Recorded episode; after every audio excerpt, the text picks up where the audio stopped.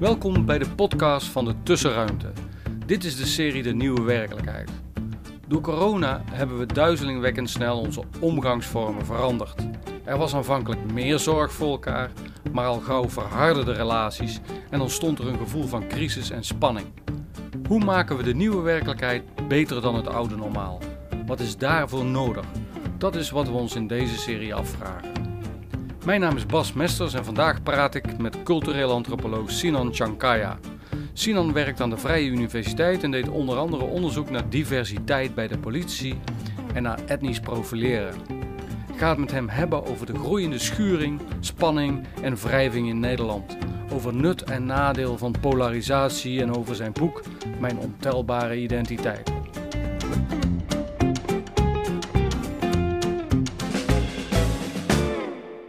Welkom Sinan. Ja, dank voor de uitnodiging. Ja, nou we zitten hier live. Mhm.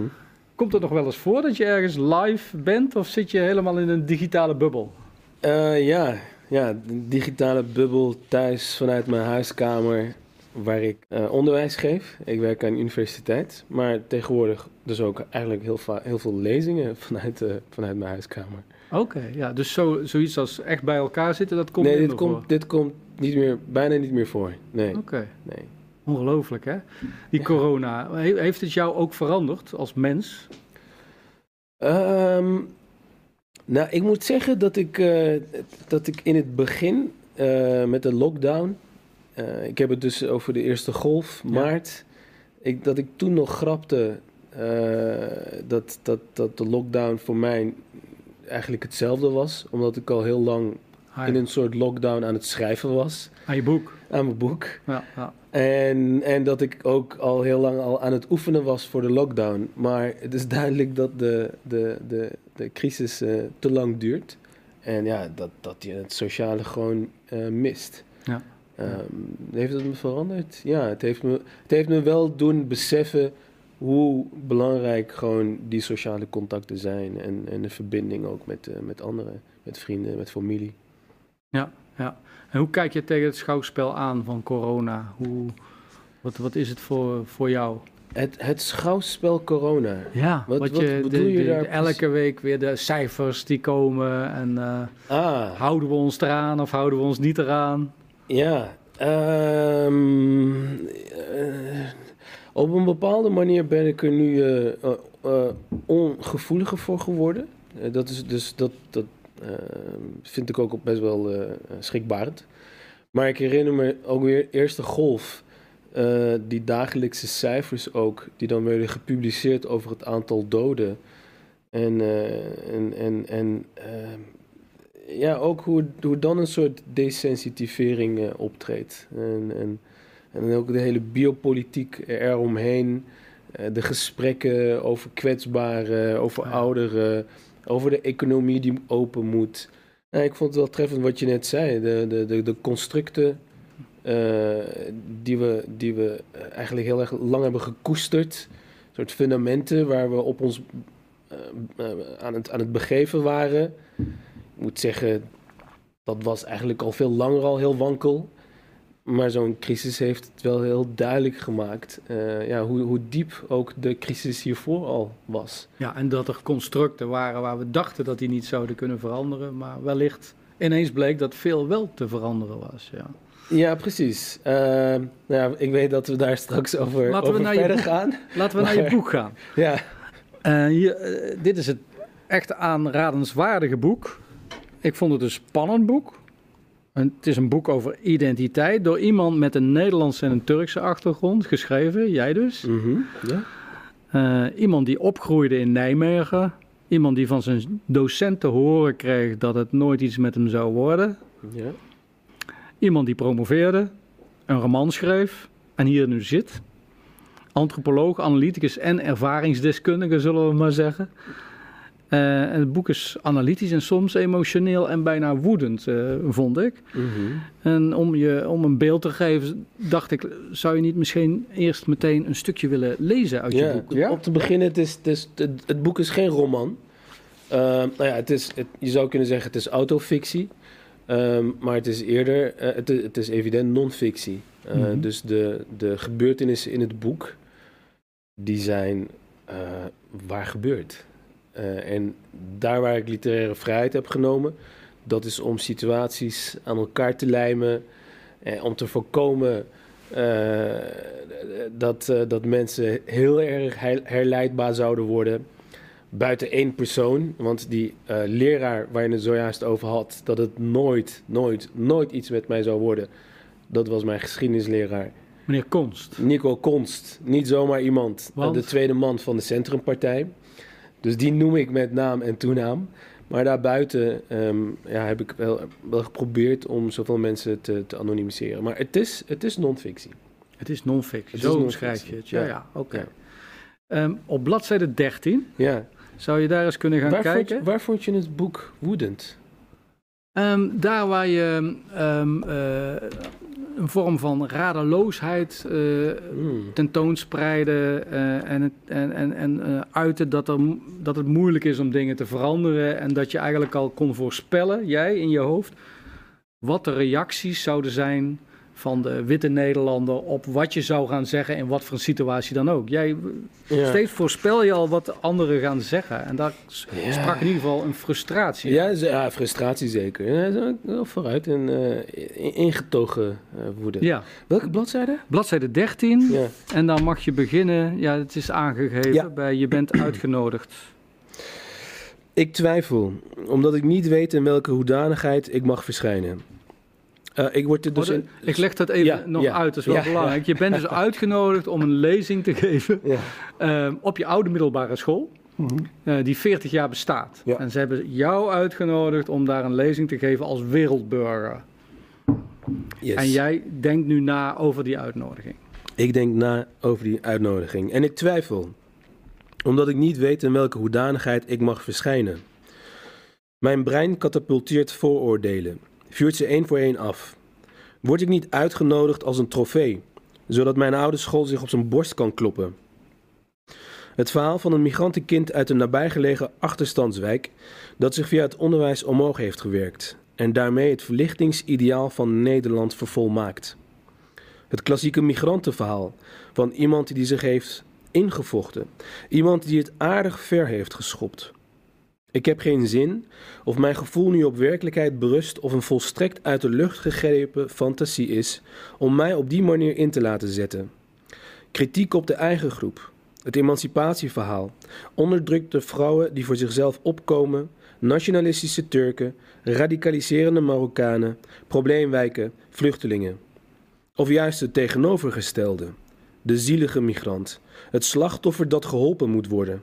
Het goedhartige paternalisme dat je niet serieus neemt, voor de helft meetelt en de lat verlaagt.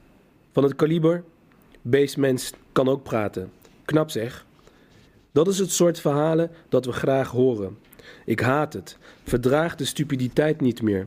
Walg van de simpele reducties, de grove schetsen en pennenstreken over enkelvoudige mensen.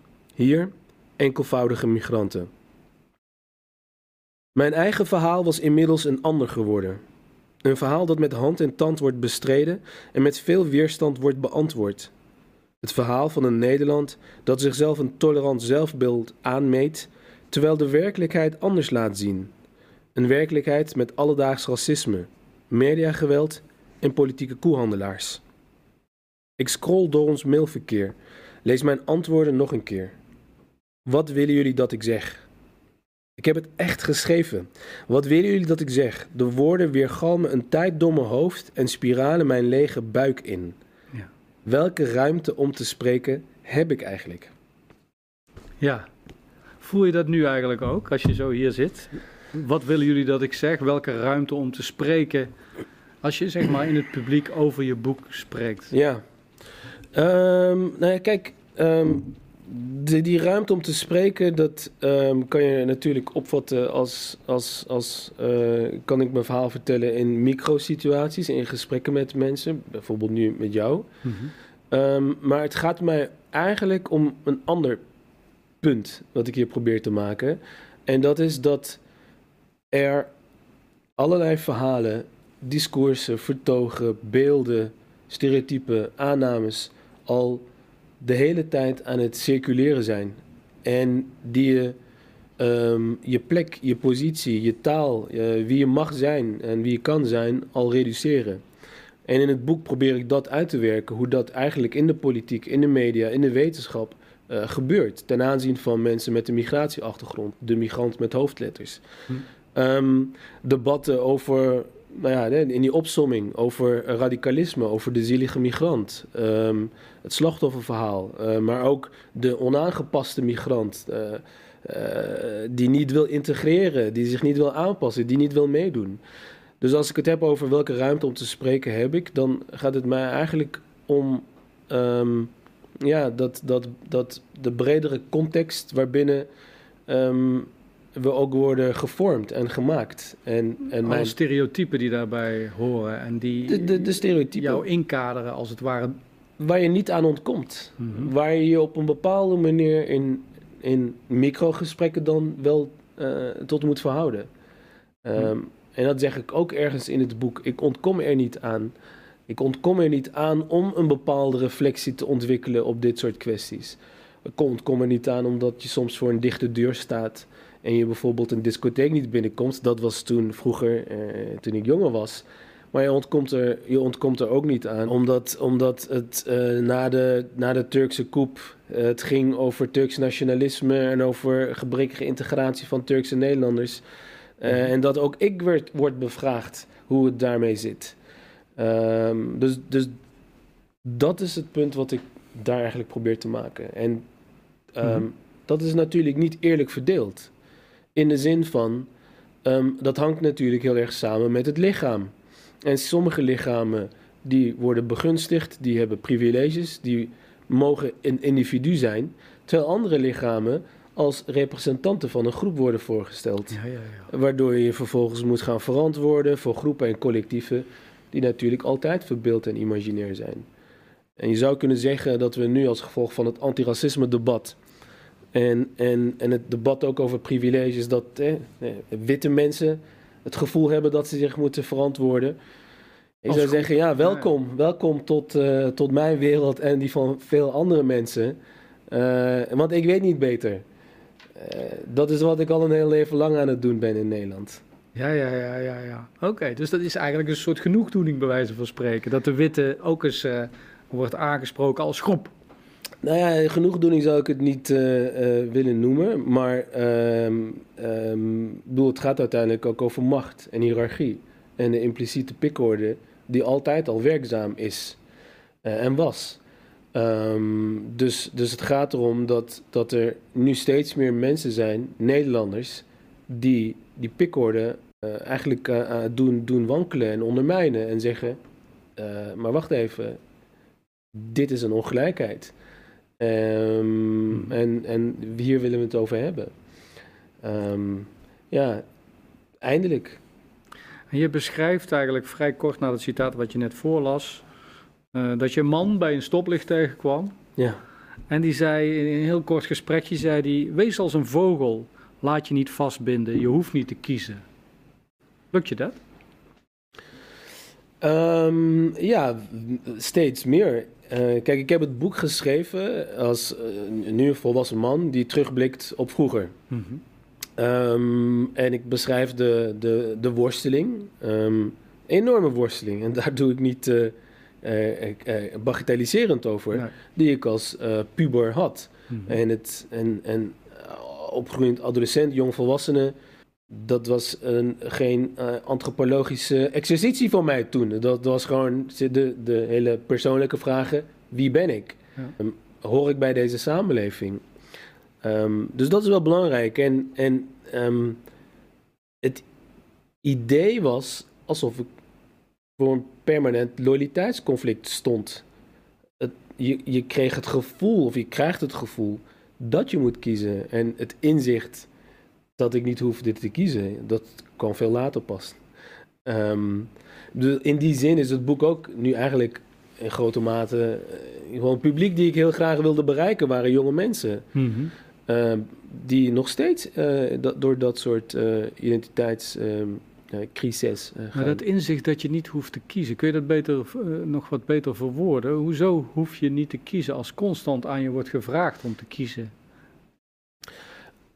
Dat is inderdaad een goed punt. Ehm, ik, ik, het, het, het grijpt terug op dat denken in termen van een, een, een ontvangende samenleving en, en herkenbare groepen die tegenover elkaar zouden staan. Ehm, eh, gemeenschappen, ook dat praten in, in termen van gemeenschappen, die op het moment dat je over gemeenschappen praat, ben je al een gemeenschap ook in het leven eh, eh, aan het roepen. Ehm, het, het, het idee dat er een loyaliteitsconflict zou zijn, eh, een soort eh, oppositie tussen, tussen dan, hè, Nederland en Turkije. En ehm, het gaat er eigenlijk om dat veronderstelde eh, loyaliteitsconflict. En. Ehm, de titel van het boek is Ontelbare identiteiten. Ehm, waar ik mee wil aangeven dat in ieder geval individuen zijn opgemaakt uit een meervoud van eh, identiteiten. En ehm, ik zie de verzetsdaad in het omarmen van die ontelbare identiteiten en het weigeren eigenlijk om mee te doen aan de taalspelletjes eh, die circuleren in, in de samenleving. En je, en je daaraan te onttrekken. Hm. Ondanks natuurlijk het gegeven dat de, de omgeving, samenleving, politiek, media steeds etiketten op je probeert te plakken. En je wil reduceren tot één ding, tot een object. Tot een Turk. Tot een Turk, Tot een man met een baard. precies. eh, tot een, een moslim, eh, terwijl ik een fundamentalistische agnost ben. Eh, dus die etikettering gaat ook heel vaak mank. Hmm. het, heeft, het hoeft niks te maken te hebben met hoe jij over jezelf denkt. En dat is natuurlijk ook de spanning. Dus aan de ene kant de zelfdefinitie en aan de andere kant de permanente etikettering door, door een omgeving. Het lijkt me dat het wel steeds moeilijker wordt om die vrijheid te voelen nu de polarisatie toeneemt.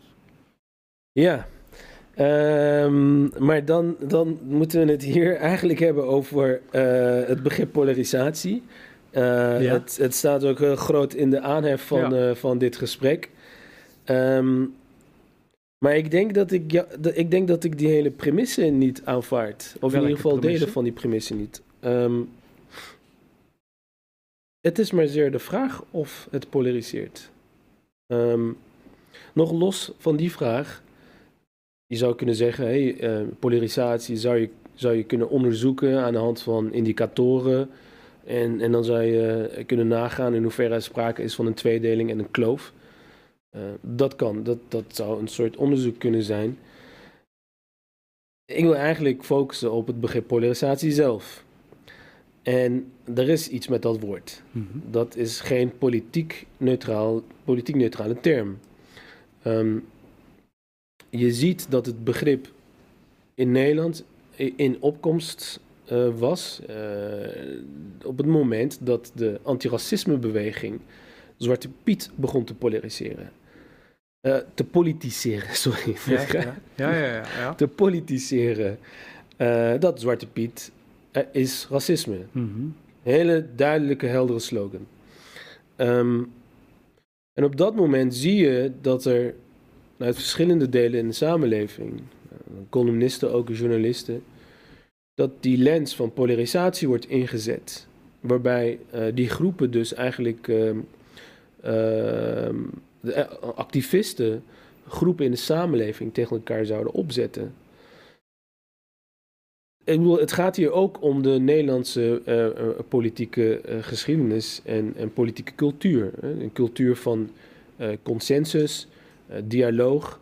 Hangt natuurlijk ook sterk samen met de, de traditie van de, de verzuiling. Mhm. Waarbij ideologische conflicten zoveel mogelijk werden gedepolitiseerd en eigenlijk geontideologiseerd. En het idee was dan dat de elite van de, van de, van de zuilen, die zouden dan met elkaar in, in, in, in gesprek gaan en politieke strijd op die manier eigenlijk uit de samenleving proberen te verbannen. Ehm, maar dat betekent niet dat ook politieke strijd een constante is geweest in Nederland.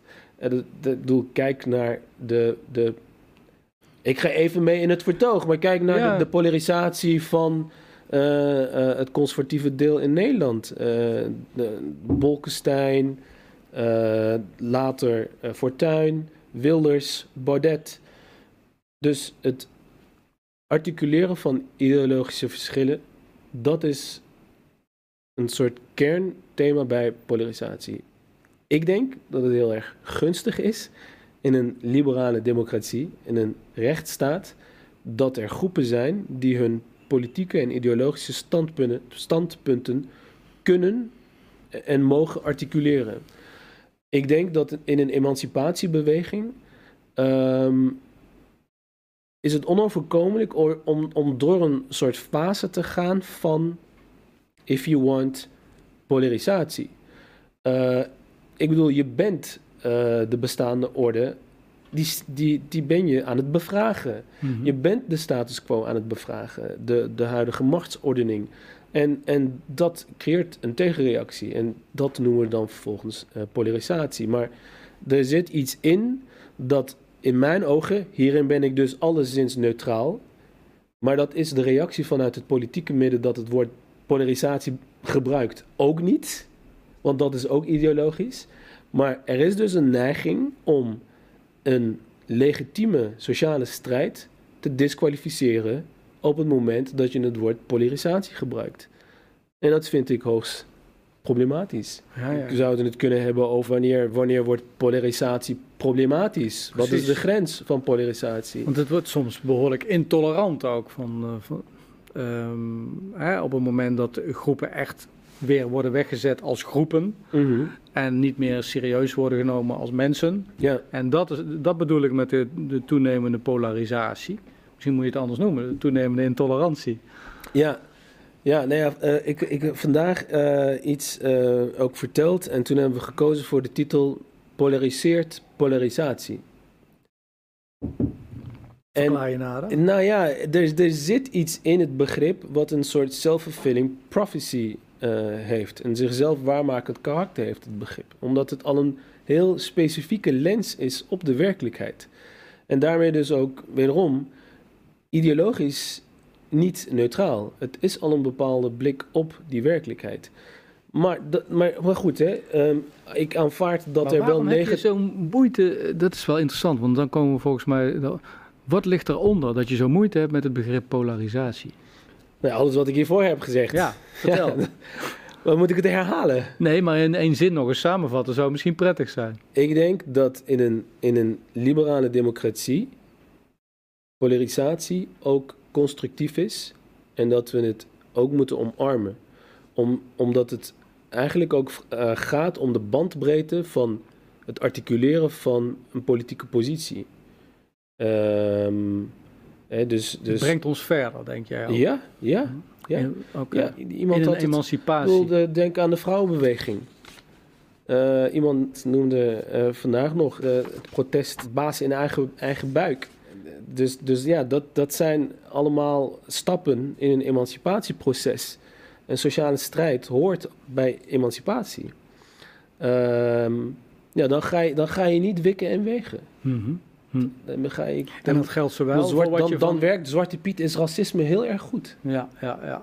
Eh, maar werkt, werkt dan ook eh, net zo goed, eh, alle Marokkanen moeten naar, moeten naar huis?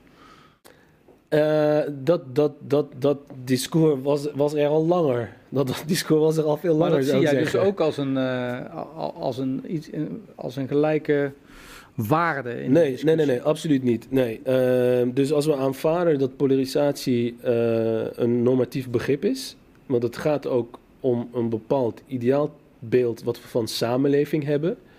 eh, we, we zijn dus tegen tweedeling, tegen een kloof. Ben ik ook, ben ik ook Mhm. niet voor. Hè? Ehm, maar ik denk wel dat we, als we dus die normativiteit aanvaarden, kunnen we een andere ordening aanbrengen. En dat is dat sommige groepen polariseren ten behoeve van een eerlijke, rechtvaardige samenleving. En andere groepen, die zijn er expliciet op uit om, zoals je inderdaad zegt, mensen uit te sluiten. En, en uit de orde te plaatsen. Ehm, dus nee, met die politieke projecten heb ik niks. Nee. En ik zou bijna willen zeggen van... waarom hebben we de afgelopen 10 jaar, 20 jaar... niet het label polarisatie gebruikt voor die hele eh, eh, conservatieve eh, revolutie, zou je, zou je kunnen zeggen, in Nederland. Waarin het minderhedenprobleem steeds werd Ja, dat stel jij in feite. Marokkanen probleem. Op- op- beleidsprojecten in Rotterdam, Antillianenprobleem. Ehm, ik zou zeggen dat, dat daar ja, ja, ja, ja. een... Uh, Misschien is dit het moment om eens te kijken of er al vragen zijn. Oké. Okay. Dorinde. er zijn inmiddels een aantal vragen in de chat binnengekomen. Uh, u kunt u de hele bijeenkomst blijven stellen in de chat of met hashtag tussenruimte. Dus blijf dat vooral doen. Um, een van de vragen is van uh, Tiramidol W. Uh, hij schrijft: Je benoemt in jouw boek, Sian, een soort, uh, soort van angst of vraag. Als wie hier zal worden onthaald op school. Wellicht als een trofee, dat is een gevoel waar ik mij erg in herken. Heb je dat gevoel, die angst, die vraag, nog steeds wanneer je ergens voor wordt gevraagd? Ofwel, ik word hiervoor gevraagd vanwege mijn migratieachtergrond en niet vanwege mijn vaardigheden. Sinan, heb je de vraag helder? Ja, ja, ja, ja heel duidelijk. Ja. Uh, dank voor de vraag. Uh, ja, nee, natuurlijk. Uh, heel vaak, heel vaak nog. Um, en dan hangt het ook heel erg samen met de, de context van, van de vraag. Um, waar ik nu aan moet denken, is dat ik. Kennelijk heb ik een soort publiek profiel bij mensen. Um, en, en dan word ik uitgenodigd en in het boek schrijf ik ergens, dan word ik uitgenodigd als de kritische clown. Hm. Dus dan, dan mag je een, een, een praatje komen houden en dan willen mensen willen, willen uitgedaagd worden en, en geprikkeld worden en, eh, oh ja, geïnspireerd willen ze worden. Ik geef die praatjes met alle plezier. Uh, ik denk dat ik iets te zeggen heb. Alleen wat je ziet is dat er, het, het heeft ook een performatief karakter. Dus je bent daar, dit soort settings, uh, een publiek, je, je spreekt, maar het is nog steeds een veilige ruimte. Dus mensen worden uitgedaagd, maar verstoort het ook de, de, de uh, normale gang van zaken? In mijn ogen niet, want ik vertrek weer en mensen gaan weer over tot de orde van de dag. Dus dat is wel iets waar ik uh, de laatste tijd veel over aan het nadenken ben. Uh, en ik zeg het ook hè, tegen mensen, hè, dat, dat als je iets van de grond wil krijgen, dan een lang, langdurige investering, langdurige trajecten hè, binnen organisaties, instituties. Bijvoorbeeld als het gaat om diversiteit en inclusie. Mm -hmm. En ik zeg dan dat dit soort lezingen die ik dan kom geven, eigenlijk weten we uit de literatuur niet veel effecten heeft. Mm omdat het niet blijft hangen. Het is niet zo'n micro-revolutie als waar je ook over schrijft in je boek. Je bent voor micro-revoluties. Ja, het misschien wel een micro-revolutie, maar het is geen macro-revolutie. Nee. Het verstoort de, het instituut onvoldoende. Dus je, het raakt, hoop, hoop ik dan, het raakt mensen wel. Uh, die aan het denken gezet worden. En, en dat is mijn inzet ook wel. Uh, maar het is ook wel op een bepaalde manier comfortabel. Dus uh, vraagsteller, uh, dit is iets waar ik de laatste tijd veel over aan het nadenken ben. En in relatie daartoe, hoe denk je dan over de publieke ruimte? Want daar is toch waar het moet gebeuren. publieke ruimte waar discussie kan zijn over, en over polarisatie, over intolerantie. En dat, daar moet je met je mond het, het doen. Dus ja, als je dat gaat ehm, relativeren, wat, wat blijft er dan over? Um, maar ik ben er niet op tegen, uh, want ik doe eraan mee. ja. Ja. Ik zit hier nu ook. Ja, ja, ja. Dus ik, maar het zou sneller moeten dan je dacht. Ja, nee, ja sowieso. Het duurt mij allemaal veel te lang.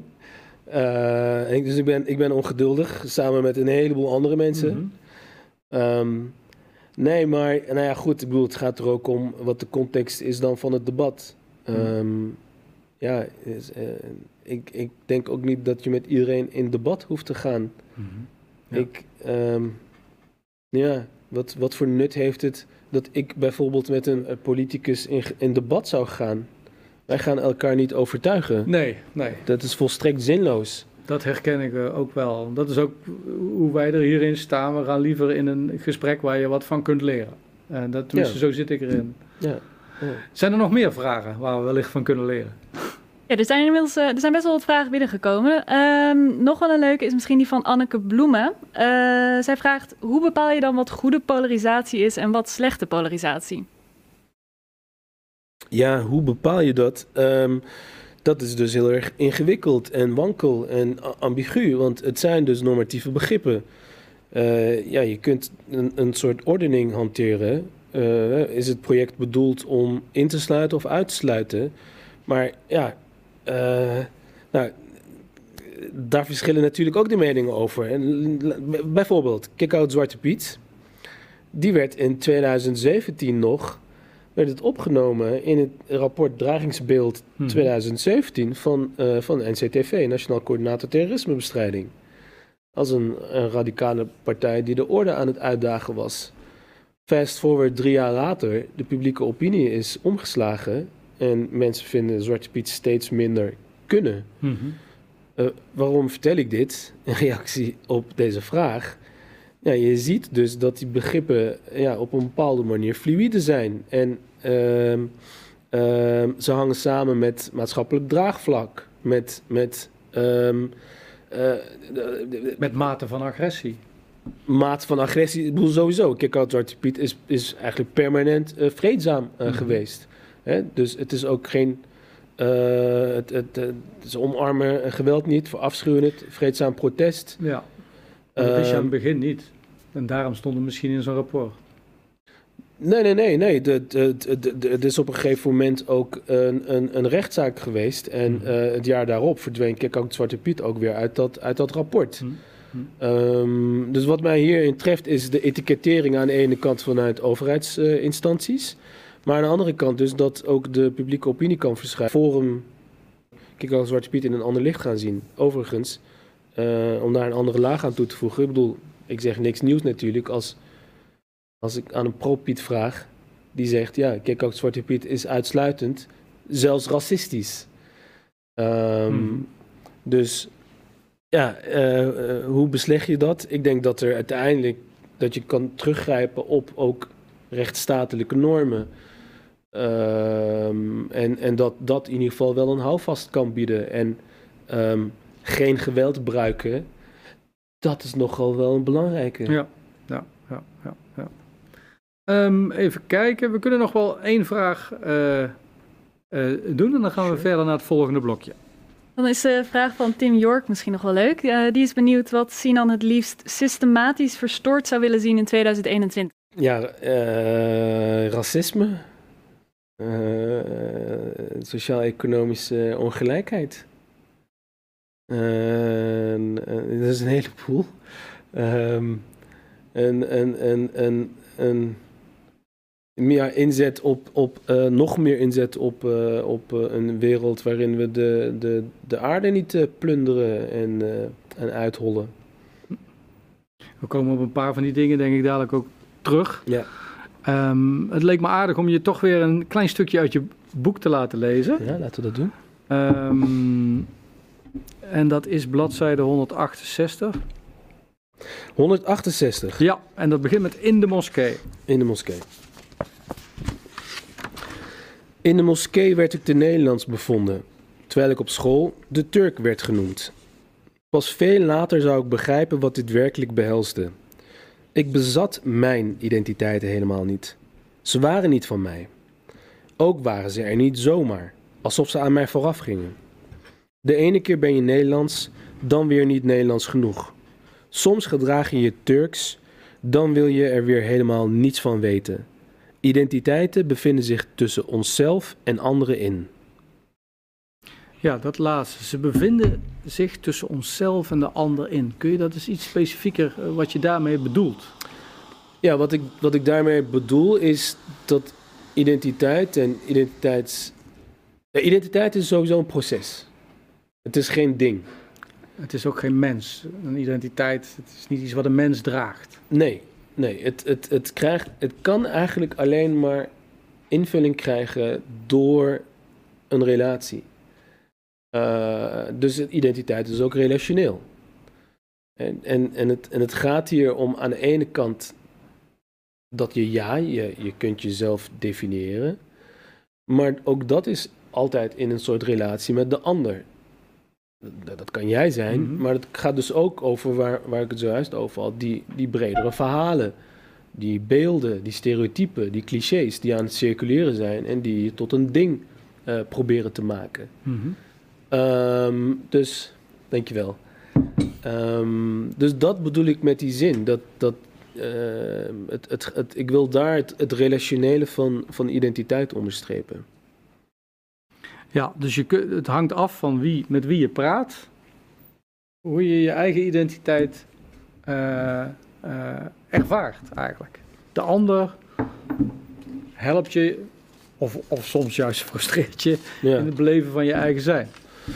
Eh, ja, en om het, om het, dit- dat is dan weer, weer dat alledaagse niveau. En dat is verbonden weer dus aan, aan- aan die bredere context. Eh, gewoon een heel klein, maar beste voorbeeld. Ehm, ik was eerst op school, werd ik gezien als de Turk. En na 9-11 was ik ineens een moslim. En dus dan zie je ook dat die identiteitsprocessen samenhangen met een politieke context, met een internationale politieke context. En dat, ja, je zei, je zei eerder zei van, eh, ja, dat je bijna kan voorspellen wat mensen gaan zeggen. Ja, maar dat is ook omdat wij ook best wel voorspelbaar zijn. Hm. En dat is natuurlijk ook hoe dominante discoursen werken. En, en dus, dus dat op een gegeven moment een heleboel mensen je gaan lezen als iemand langs een religieuze as. Mhm. En, en, en, en, en vervolgens de Turkse koep. Nou, en dan zie je ineens dat anti-Turkse sentimenten opleven. En dan zie je dat eh, eh, zwarte activisten Z- Zwarte Piet politiseren. En dan zie je een tegenreactie en een opleving ook van anti-zwart racisme. Maar hoe, hoe het, waar het ook zit, identiteit, als het inderdaad zich bevindt tussen de ander en jezelf.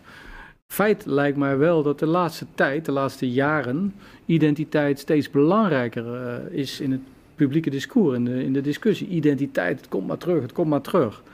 Ehm, allereerst, hoe, hoe komt dat volgens jou? Ehm, maar als je zegt die laatste jaren, wa- wa- wa- wa- wat is bij jou dan een soort kantelpunt? Nou ja, je kunt het op verschillende manieren zien. Je zou kunnen denken vanaf, eh, vanaf Bolkestein, zo'n beetje, hè, eh, in, in midden jaren negentig. Of, ze- ja, even- ja, zoiets. Ja. Ehm, waarin op een gegeven moment ook de discussie ontstond van wie is de Nederlander? Wie zijn wij als Nederlander? Dat, dat kan ik me nog goed herinneren. Dat dat op een gegeven moment een vraag werd, wat is onze identiteit? Ja.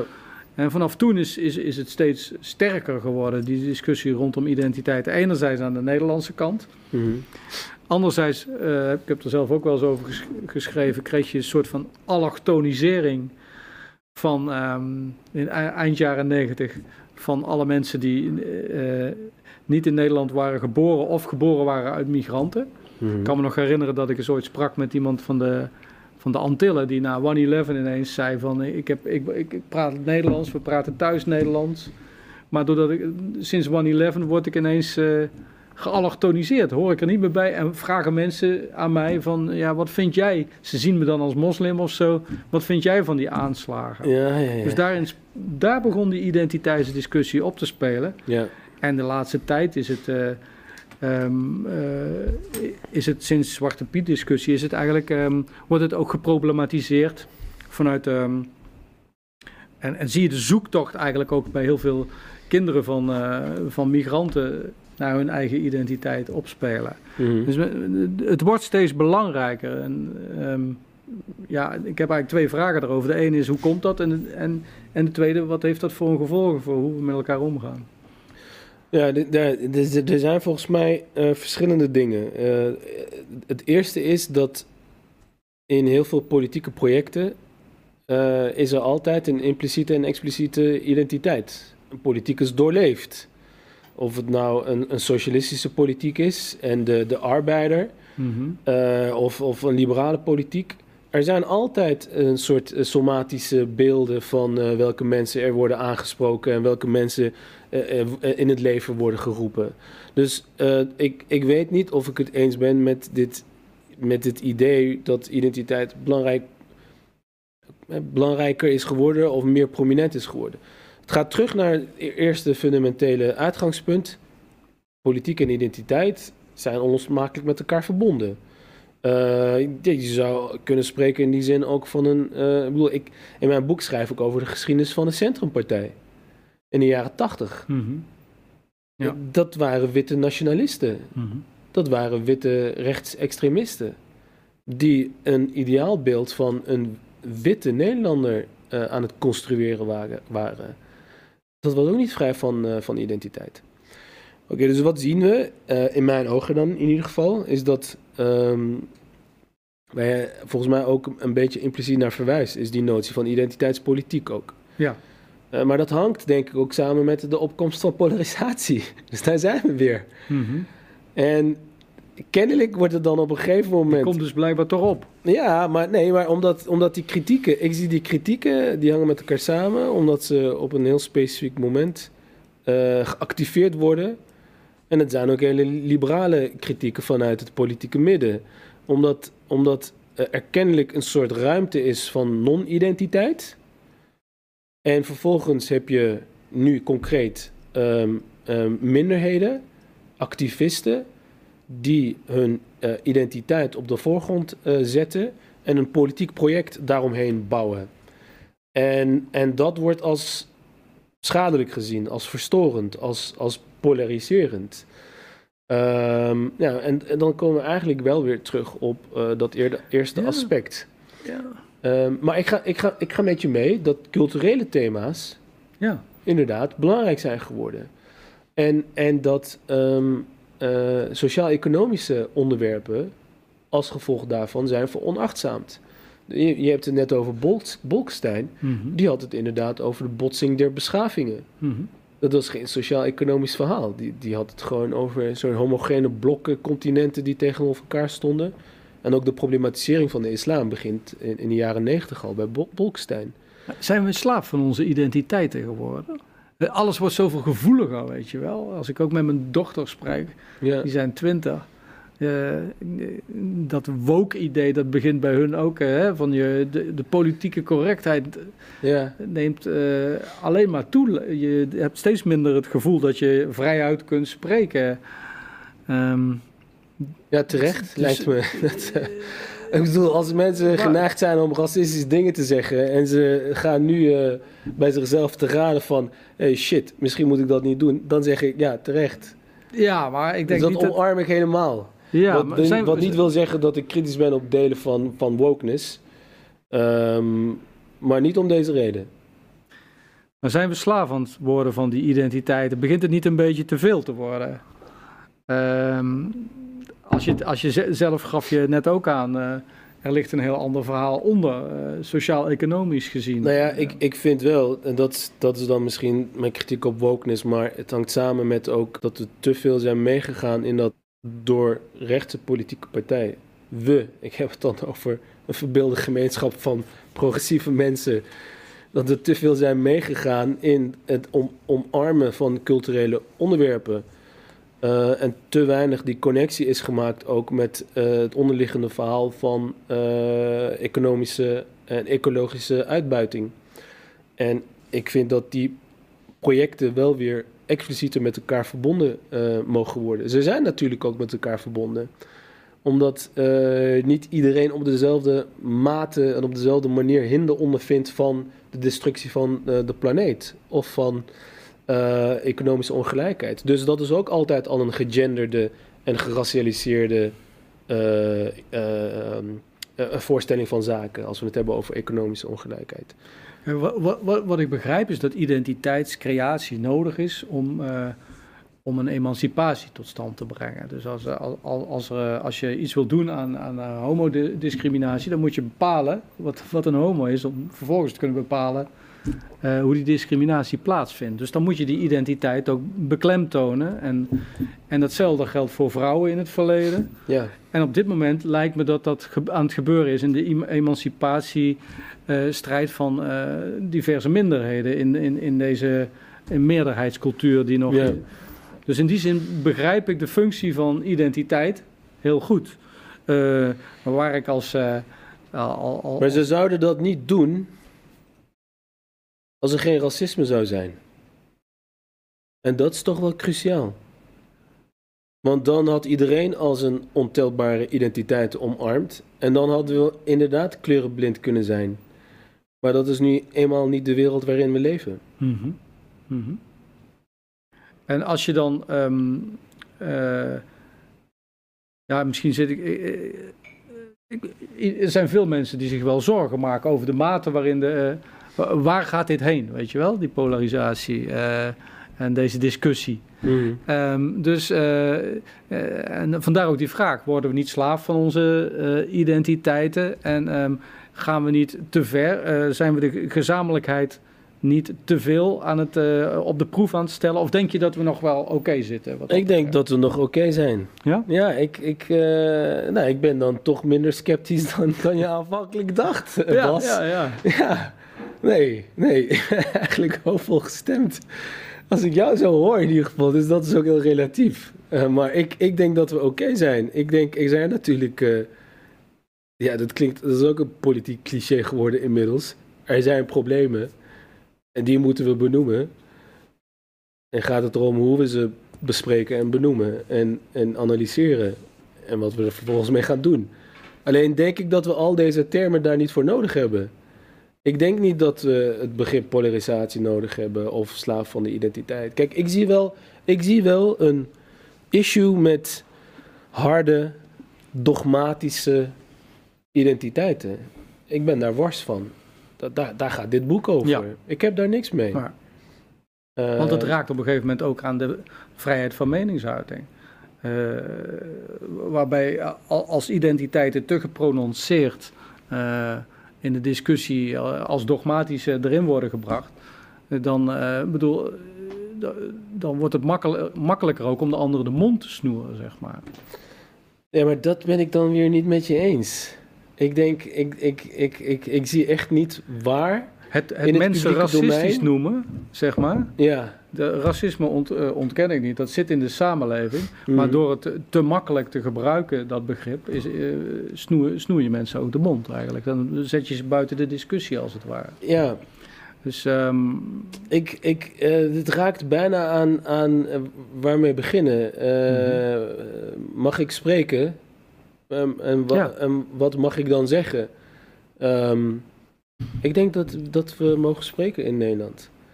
Kijk, uiteindelijk uh, is mijn antwoord ook op die vraag: ja, natuurlijk mag ik spreken. Sterker nog, ik um, omarm de positie van de noodzaak van het terugspreken. mm-hmm. Um, dus uh, ja, ik, ik zie niet. Um, ik ga, ik ga er niet helemaal mee uh, in die stelling over de beperking van de vrijheid van meningsuiting. Dat, daar in, in juridische zin is daar überhaupt geen sprake van. Maar ik zie wel. Um, ik zie wel issues met dogma's rondom identiteiten. En voor mij is de grens als ze echt uh, een uitsluitend project vormen. En evident uh, geweld en de vrijheid Ja. van de ander beperken. Ja. Ehm, Dus jij ziet die hele identiteitsdiscussie niet als een uh, probleem aan zich. Alleen maar als je aan die grenzen komt die de rechtsstaat in feite stelt, ja, dan kan het problematisch ja, worden. ik bedoel, het gaat ook om. Uit, kijk, uiteindelijk is de fundamentele vraag welk samenlevingsideaal er onder deze discussie schuilt. Mm-hmm. Welk droombeeld we hanteren van samenleven. Ja. En ik, ik, ik, ik denk niet dat we uh, een, een, een soort. Ik bedoel, soms heb ik het idee dat de samenleving wordt voorgesteld als een verjaardagsfeest. Waarbij iedereen met elkaar moet om kunnen gaan. Maar dat is niet mijn uh, beeld van samenleven. We, we zullen altijd schuring, schuren, spanningen, wrijving, conflict, strijd hoort bij een gezonde democratie. Mm-hmm. Zo kijk ik ernaar. Uh, en waar zit je grootste zorg dan op dit moment als het gaat om de democratie? En wat er, wat er aan het gebeuren is? Waar, waar zie je ontwikkelingen? Ik, zie, ik, zie, ik, heb, ik heb grote zorgen met de opkomst van rechtsradicalisme en rechtsextremisme. Uh, ik, daar, daar zie ik de grootste zorgen. Ja. Ja, en, en, en uh, dus je ziet ook uh, dat jihadisme, de bereidheid om, om geweld te, te gebruiken, politiek geweld in die vorm, dat is ook een, uh, een, een, kwestie. Dat zie je als dezelfde, eigenlijk de, de keerzijde van dezelfde medaille waarschijnlijk. Dat is ook extra. De ideologieën die zijn natuurlijk anders. Ik denk niet dat we ze per se op één hoop kunnen gooien. Uh, de, het ontstaan ervan is ook anders. Ik denk dat het een bijvoorbeeld veel meer te maken heeft met uh, ook westers imperialisme en politieke factoren waar we het uh, te weinig over hebben. Alleen ja, nogmaals, ik heb niets met, met, met, met dogma's in welke vorm dan ook. Mhm. Alleen, dat is iets anders. Want in een liberale democratie moet. Dit is wel een heel belangrijke nuance op wat ik zojuist zei. Kijk, persoonlijk en wat ik politiek vind dat eh, zou moeten kunnen. Dogma's, fundamentalisme en ook radicalisme heeft natuurlijk wel een plek, ook in een liberale democratie. Die ruimte moet er wel zijn. Fundamentalisme moet zijn plek kunnen hebben, Ja. zolang het maar niet met geweld gepaard gaat. Ja, ja, dat raakt weer aan een heel belangrijk eh, begrip binnen het liberalisme en dat is pluriformiteit. Hm. En het kunnen eh, articuleren wederom van ideologische eh, eh, posities. En de, de- het is natuurlijk spannend, hè? Dat, dat, dat, dat is evident. En, Hm. en, het, en het kan haak staan op eh, uitgangspunten van, van de rechtsstaat. Evident. Maar ik heb het idee dat we te snel in een soort reflex schieten en, en waarin we daar heel krampachtig over doen. Misschien moeten we weer eens even kijken of er nog eh, vragen zijn. Een, eh, een vraag van eh Kosovare Duraku. Ehm, in je boek schrijf je dat er continu aan je neutraliteit wordt getwijfeld op het moment dat je spreekt over thema's als racisme, omdat deze je ook op persoonlijk vlak raken. Hoe ga je hiermee om? Ja, op het, op het moment dat ik het zelf heel scherp heb en als ik, het, als ik de ongelijkheid opmerk, ja, ik, heb, ik ben mezelf wel aan het trainen om het dan te benoemen. Eh, om, het, om het dan wel ter, ter sprake te brengen. Ehm, ja, daar zijn meer, ja, meerdere voorbeelden eh, die ik ook gewoon zelf heb meegemaakt. Dat, Ja. eh, dat, ja, het begon binnen de politie al. Dus ik was nog bezig met het opschrijven van het rapport en ik deelde mijn tussentijdse conclusies. En, en, en dat, dat iemand, uh, dat is geen politieagent, iemand met een strategische functie, die dan zegt: Maar ja, jij bent oorspronkelijk Turks. Dus de conclusie stond toch al bij voorbaat vast. Mhm.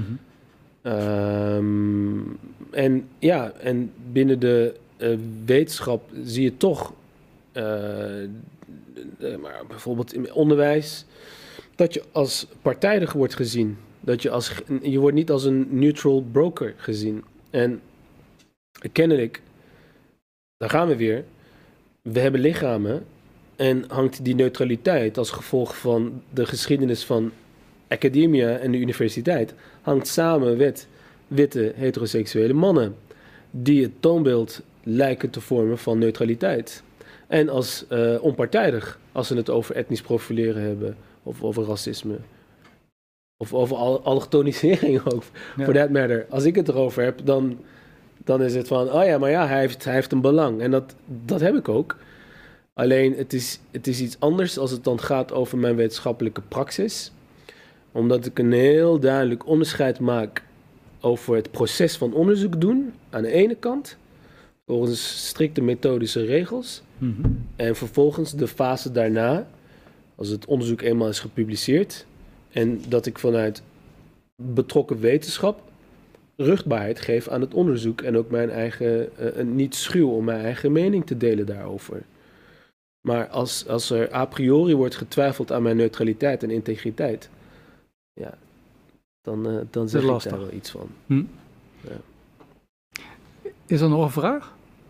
Nog een vraag van uh, Louise Rietbergen. Uh, die schrijft: Zou narcisme, een gebrek aan een solide identiteit of een solide zelfbeeld, ook een rol kunnen spelen bij de polarisatie? Uh, ik. Um, mij, ga, mij ontgaan op dit moment een aantal vooronderstellingen in de vraag. Dus ik, ik, ik haak hier helemaal niet op aan. Hmm. Uh, ik weet niet of jij iets met de vraag kan, Bas, dus help me. Zou narcisme polarisatie kunnen versterken? Ja. Nou ja, als je, als je niet zelf kritisch bent, zeg maar, ja. uh, dan kan dat inderdaad natuurlijk uh, echt toe leiden dat je niet meer kunt inleven in de ander. En uh, als je niet kunt inleven in de ander, dan zou dat polarisatie kunnen versterken. Dat kan ik me erbij voorstellen. Oké. Okay. Ik ga antwoord geven, maar als een antropoloog. want ik ben geen uh, psychotherapeut. En eh, ik heb eh, de neiging om niet zozeer naar het individu te kijken, maar naar collectieven en gemeenschappen. Mhm. Ehm, ik heb net al gezegd hoe ik naar het begrip polarisatie kijk. Ehm, dus dat zal ik niet herhalen. Alleen denk ik dat eh, ja, narcisme, tenzij het een, eh, een collectieve verschijning wordt, Collectief narcisme. collectief narcisme, eh, dan, dan, dan zou ik misschien iets met het begrip kunnen. Mhm. Ehm, maar ja, nee, ik, ik, ik, ik denk Nou ja, toch... in die zin zou je er wel over na kunnen denken. Ja. Is er collectief narcisme aan het ontstaan in verschillende geledingen? En dat hangt dan weer samen met het identiteitsdebat. Aan de rechterzijde, rondom Baudet bijvoorbeeld. Ja, Eh, aan, de, aan, aan de kant van eh, Zwarte Piet discussie, Ik- of ik- ik noem maar wat. eh, ja, Of zie je dat niet zo? nee, ik zie het niet zo. Nee, ik denk dat het dan toch wel voorbij gaat aan hele belangrijke collectieve Ja. krachten van economie, van politiek. die, die, ehm, ja, die, die van, van eh, nou ja, ik noem eh, jarenlange bezuinigingen, eh, de bankencrisis. Ik denk dat, we dat we het toch vooral in een soort meer klassieke analyse moeten zoeken dan het psychopathologiseren van sociale processen. Oké. Ehm, we gaan naar het, zoals dat heet, derde blokje. Wat nu? Hè? Ja, Ehm, geen idee. Wat nu? Nee. We hebben in ieder geval een filmpje ehm, eh, klaarstaan. En dat zouden we eerst ter introductie kunnen bekijken. Dat is eh, de, de, de Black Lives Matter demonstratie. Meer dan 5000 mensen kwamen gisteren samen om te protesteren op de Dam in Amsterdam. Het komt door gebeurtenissen in de Verenigde Staten, waar de zwarte man George Floyd omkwam na een gewelddadige aanhouding door de politie. Er zijn daar al dagenlang grote protesten tegen racisme en politiegeweld. In Amsterdam steunen ze die demonstranten. En ze willen duidelijk maken dat ook hier in Nederland racisme is. Ik zou zeggen dat het probleem niet alleen in Amerika is, maar het is over de hele wereld te vinden. Ik, ik kan dit niet meer aanzien. Het, dit kan gewoon echt niet meer door. Het- ik, ik krijg gewoon pijn. Het voelt gewoon dat we niet meer vrij zijn. Ik vind het nog steeds een groot probleem in Nederland, helaas. Het wordt gewoon op een andere manier geuit, maar het is nog steeds een erg groot probleem. Jij was daarbij, hè? Ja. Bij die demonstratie. Hoe heb je dat beleefd? Ehm, ik vond het heel indrukwekkend. Ja. Waarom? Wat was het wat je vooral raakte? Ehm, nou ja, ik- Wat sowieso. maakt het los in jou eigenlijk? Ja. Ja, ik, ik, ik, ik, vond het, eh, ik vond het heel bijzonder om daar te zijn. En ook op die manier mijn solidariteit eh, te, te, te betuigen. Ik begreep ook dat eh, het protest binnen 24 uur was, was opgezet. En dan, en dan die aantallen. Ja, dat eh heel erg indrukwekkend. En ook historisch. wat er daarna is, is gebeurd. Meerdere protesten in, in Nederland. Ja. Ehm, Het was ook heel gemengd, hè, wat daar rondliep. Ja, dat trof mij, dat trof mij heel erg. Hè? Dus je, je zag wel dat, ehm, ehm, dat, dat, dat, dat het een, een breder gedeeld protest was. Jonge mensen, oude mensen, mensen, eh, zwarte activisten voorop, maar ook eh, ja, eh, mensen van verschillende achtergronden die, die meeliepen. Dus dat vond ik heel erg hoopvol. En En, wat- en ja? misschien ook daarom ook Ja? eh, toch even het staartje van eh, de vorige vraag over dat narcisme. Ik kom er dan toch even op terug. Ik zie dit nu juist. eh, dit is, dit, ik vind dit allesbehalve narcistisch. Mhm. Ik vind dit nieuwe vormen van, van collectiviteit, van solidariteit. Eh, van juist niet zozeer een focus op het individu, de ik, maar ook empa- empathie. Vanuit mensen die misschien zelf niet eens die ervaring hebben van, van eh, uitsluiting. Eh, langs raciale categorieën, uitsluiting, iedereen Mhm. natuurlijk wel. Ehm, dus, dus, dus, dus nee, dit, dit- ik zie dit als. eh, Waar zag je dit vandaan komen? Dit- bedoel, ik bedoel, ik heb dat filmpje ook gezien van die knie op die, eh, ehm, op- ja, die vreselijke beelden. Dat, dat raakte je echt, daar kreeg je kippenvel van. Is dat puur de verklaring waarom hier zoveel mensen waren? Of denk je dat er nog iets anders een rol speelde? Ja, meerdere dingen. Dus e- eigenlijk al het, eh, het antwoord waar ik zojuist mee begon. Ehm, ik, ik, ik denk, kijk, social media speelt sowieso een heel belangrijke rol. Mhm. Beeldcultuur speelt een belangrijke rol. Die beelden die de hele wereld overgaan, mensen raken. Eh, dus, dus het, eh, affecties, die hele affectieve dimensie, het doet wat met je. Je wordt Ja. boos, je wil iets doen. Het beeldcultuur en, en de, de versnelling daarvan als, social media, als gevolg van social media is heel erg belangrijk. Ehm, ik denk ook ehm, dat ehm, nu juist die, die, dat, dat, dat, dat archief, zou je kunnen zeggen, als gevolg van die eerdere protesten en die eerdere beelden ook wel weer belangrijk zijn. Omdat het dan het idee geeft van alweer, nu weer. Dat speelt een belangrijke rol. Ik denk dat corona zelf ook Ja. echt een heel erg belangrijke Op rol welke speelt. manier? Nou ja, wat, wat, Want dan komen we een beetje op wat de rol van corona is in deze hele discussie. Eh, sowieso eh, de lockdown. Ehm, mensen gingen massaal de straat op eh, met mondkapjes.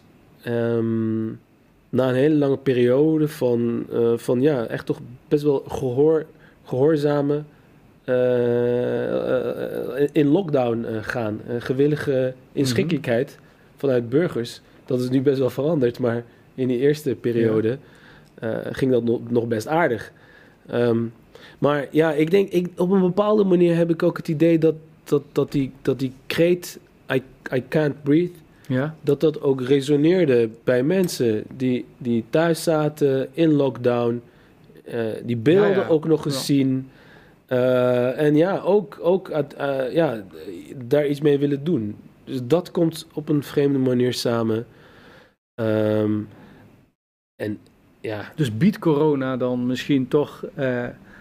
als, dat is een, een van de grondvragen van deze serie. Van die shock, het feit dat verondersteldheden ineens niet meer vanzelfsprekend zijn. Is er ook in deze hele diversiteitsdiscussie eh, iets meer mogelijk dankzij die vreselijke ziekte? Nou ja, in die eerste periode zag je dus ook weer die nieuwe vormen van collectiviteit. Van, van zorg voor de ander.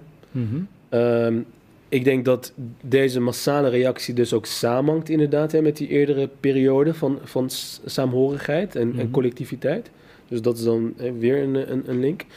Ehm, maar misschien is dan nu eh, het, het sceptische deel van mijn verhaal. Ehm, ik, ik zie nu weinig eh, terug van, ehm, van eh, die collectiviteit. Ik heb het idee dat ik heb het idee dat veel mensen het liefst gewoon weer terug willen naar eh, hun, hun oude levens. Naar de normale gang van zaken. En de normale gang van zaken is de oude bestaande orde die ongelijk is, seksistisch is, racistisch is en eh, de aarde eh, niet echt ten goede komt. Ehm, dus, dus, dus ja, in die zin, in die zin zie ik ehm, Zo, de economie die gaat krimpen, mensen zullen werkeloos raken en ze zullen tegen elkaar uitgespeeld gaan worden. Ja, de Eh, economie zal polariseren. De economie gaat ons De polariseren. economie gaat ons zeker polariseren. en wij lachen daarbij. Nou ja, ja, nou ja, we, ja we kunnen nu moeilijk gaan huilen. Maar kijk, we weten dat op momenten dat het economisch slecht gaat, in tijden van recessie, van economische crisis, zie je dat xenofobie opkomt.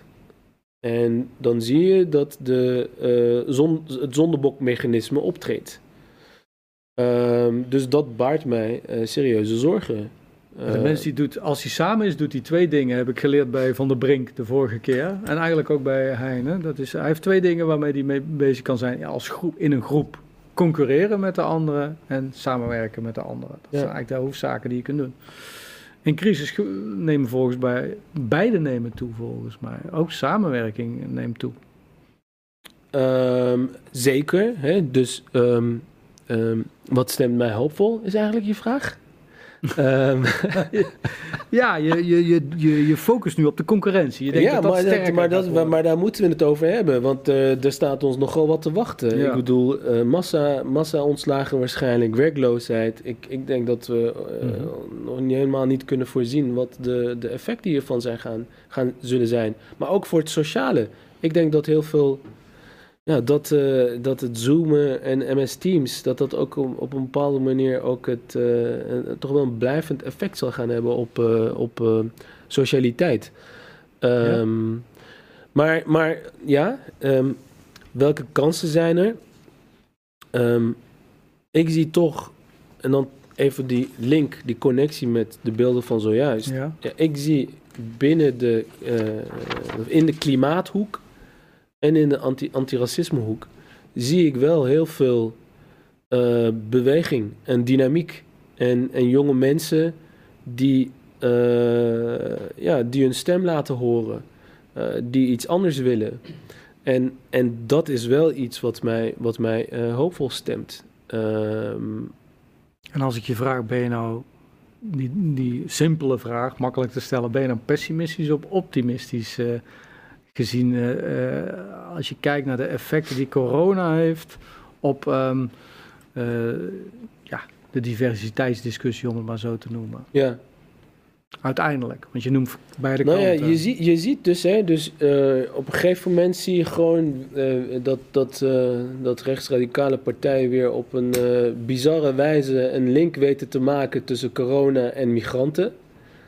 Ehm, omdat, ze, ehm, eh, omdat familiecultuur nu eenmaal een belangrijke rol speelt en ze dus daardoor eh, bij elkaar over de vloer gaan en eh, huizen waar veel Turken en Marokkanen eh, zouden wonen, dat, dat daar de cijfers omhoog gingen.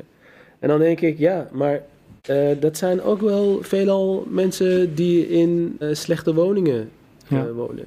Kleine oppervlakte, Ehm, veel mensen.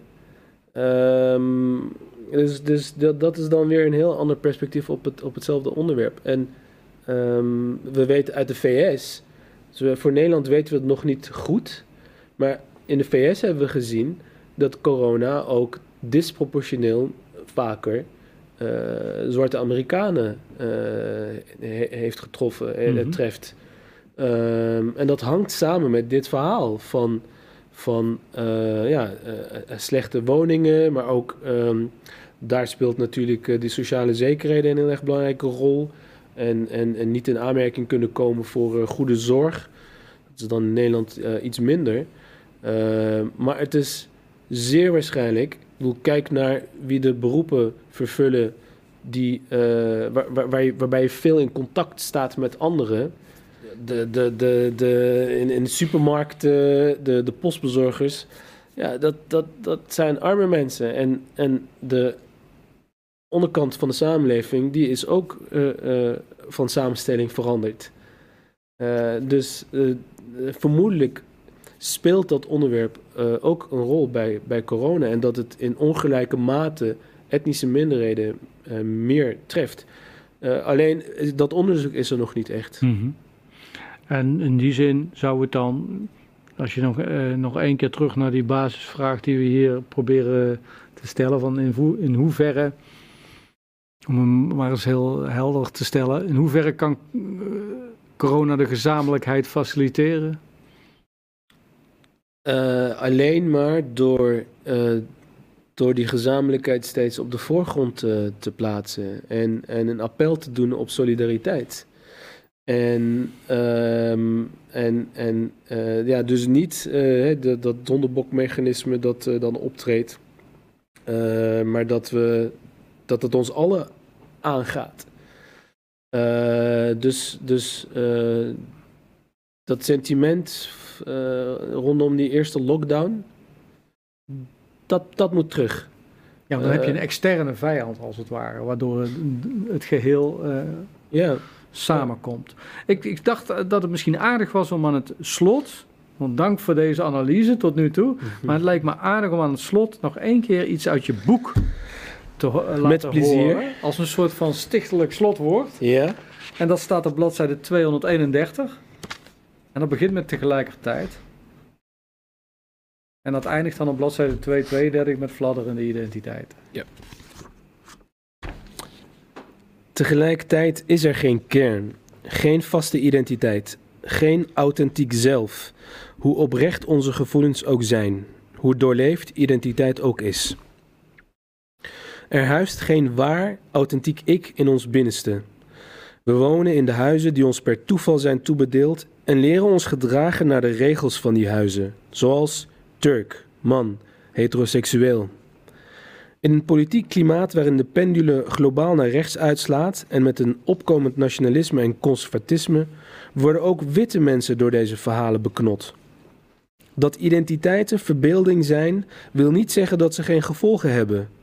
Identiteiten zijn voorstellingen waar sommigen voor willen sterven. Identiteiten zijn voorstellingen waar sommigen voor willen doden. Dat maakt identiteiten gevaarlijk. De uiterste vorm van ongewild gedefinieerd worden is doodgaan. Waar sta ik? Voor mij de regenton, de plek waar ik me het prettigst voel en waar ik nog volledig binnen, nog buiten groepen sta. Een tussenruimte, vrij van oordelen, waar ik niet word gedefinieerd. Een plek waar ik niet bevroren en gefixeerd kan worden, zonder het gewicht van mijn eigen etiketten. De plek waartoe ik ben veroordeeld ook. Want namens wie spreek ik nu eigenlijk? Als ik over mijn schouder kijk, kom ik tot de pijnlijke conclusie dat er niemand is, niemand staat, dat ik niemand vertegenwoordig en namens niemand spreek. En toch is dat niet waar.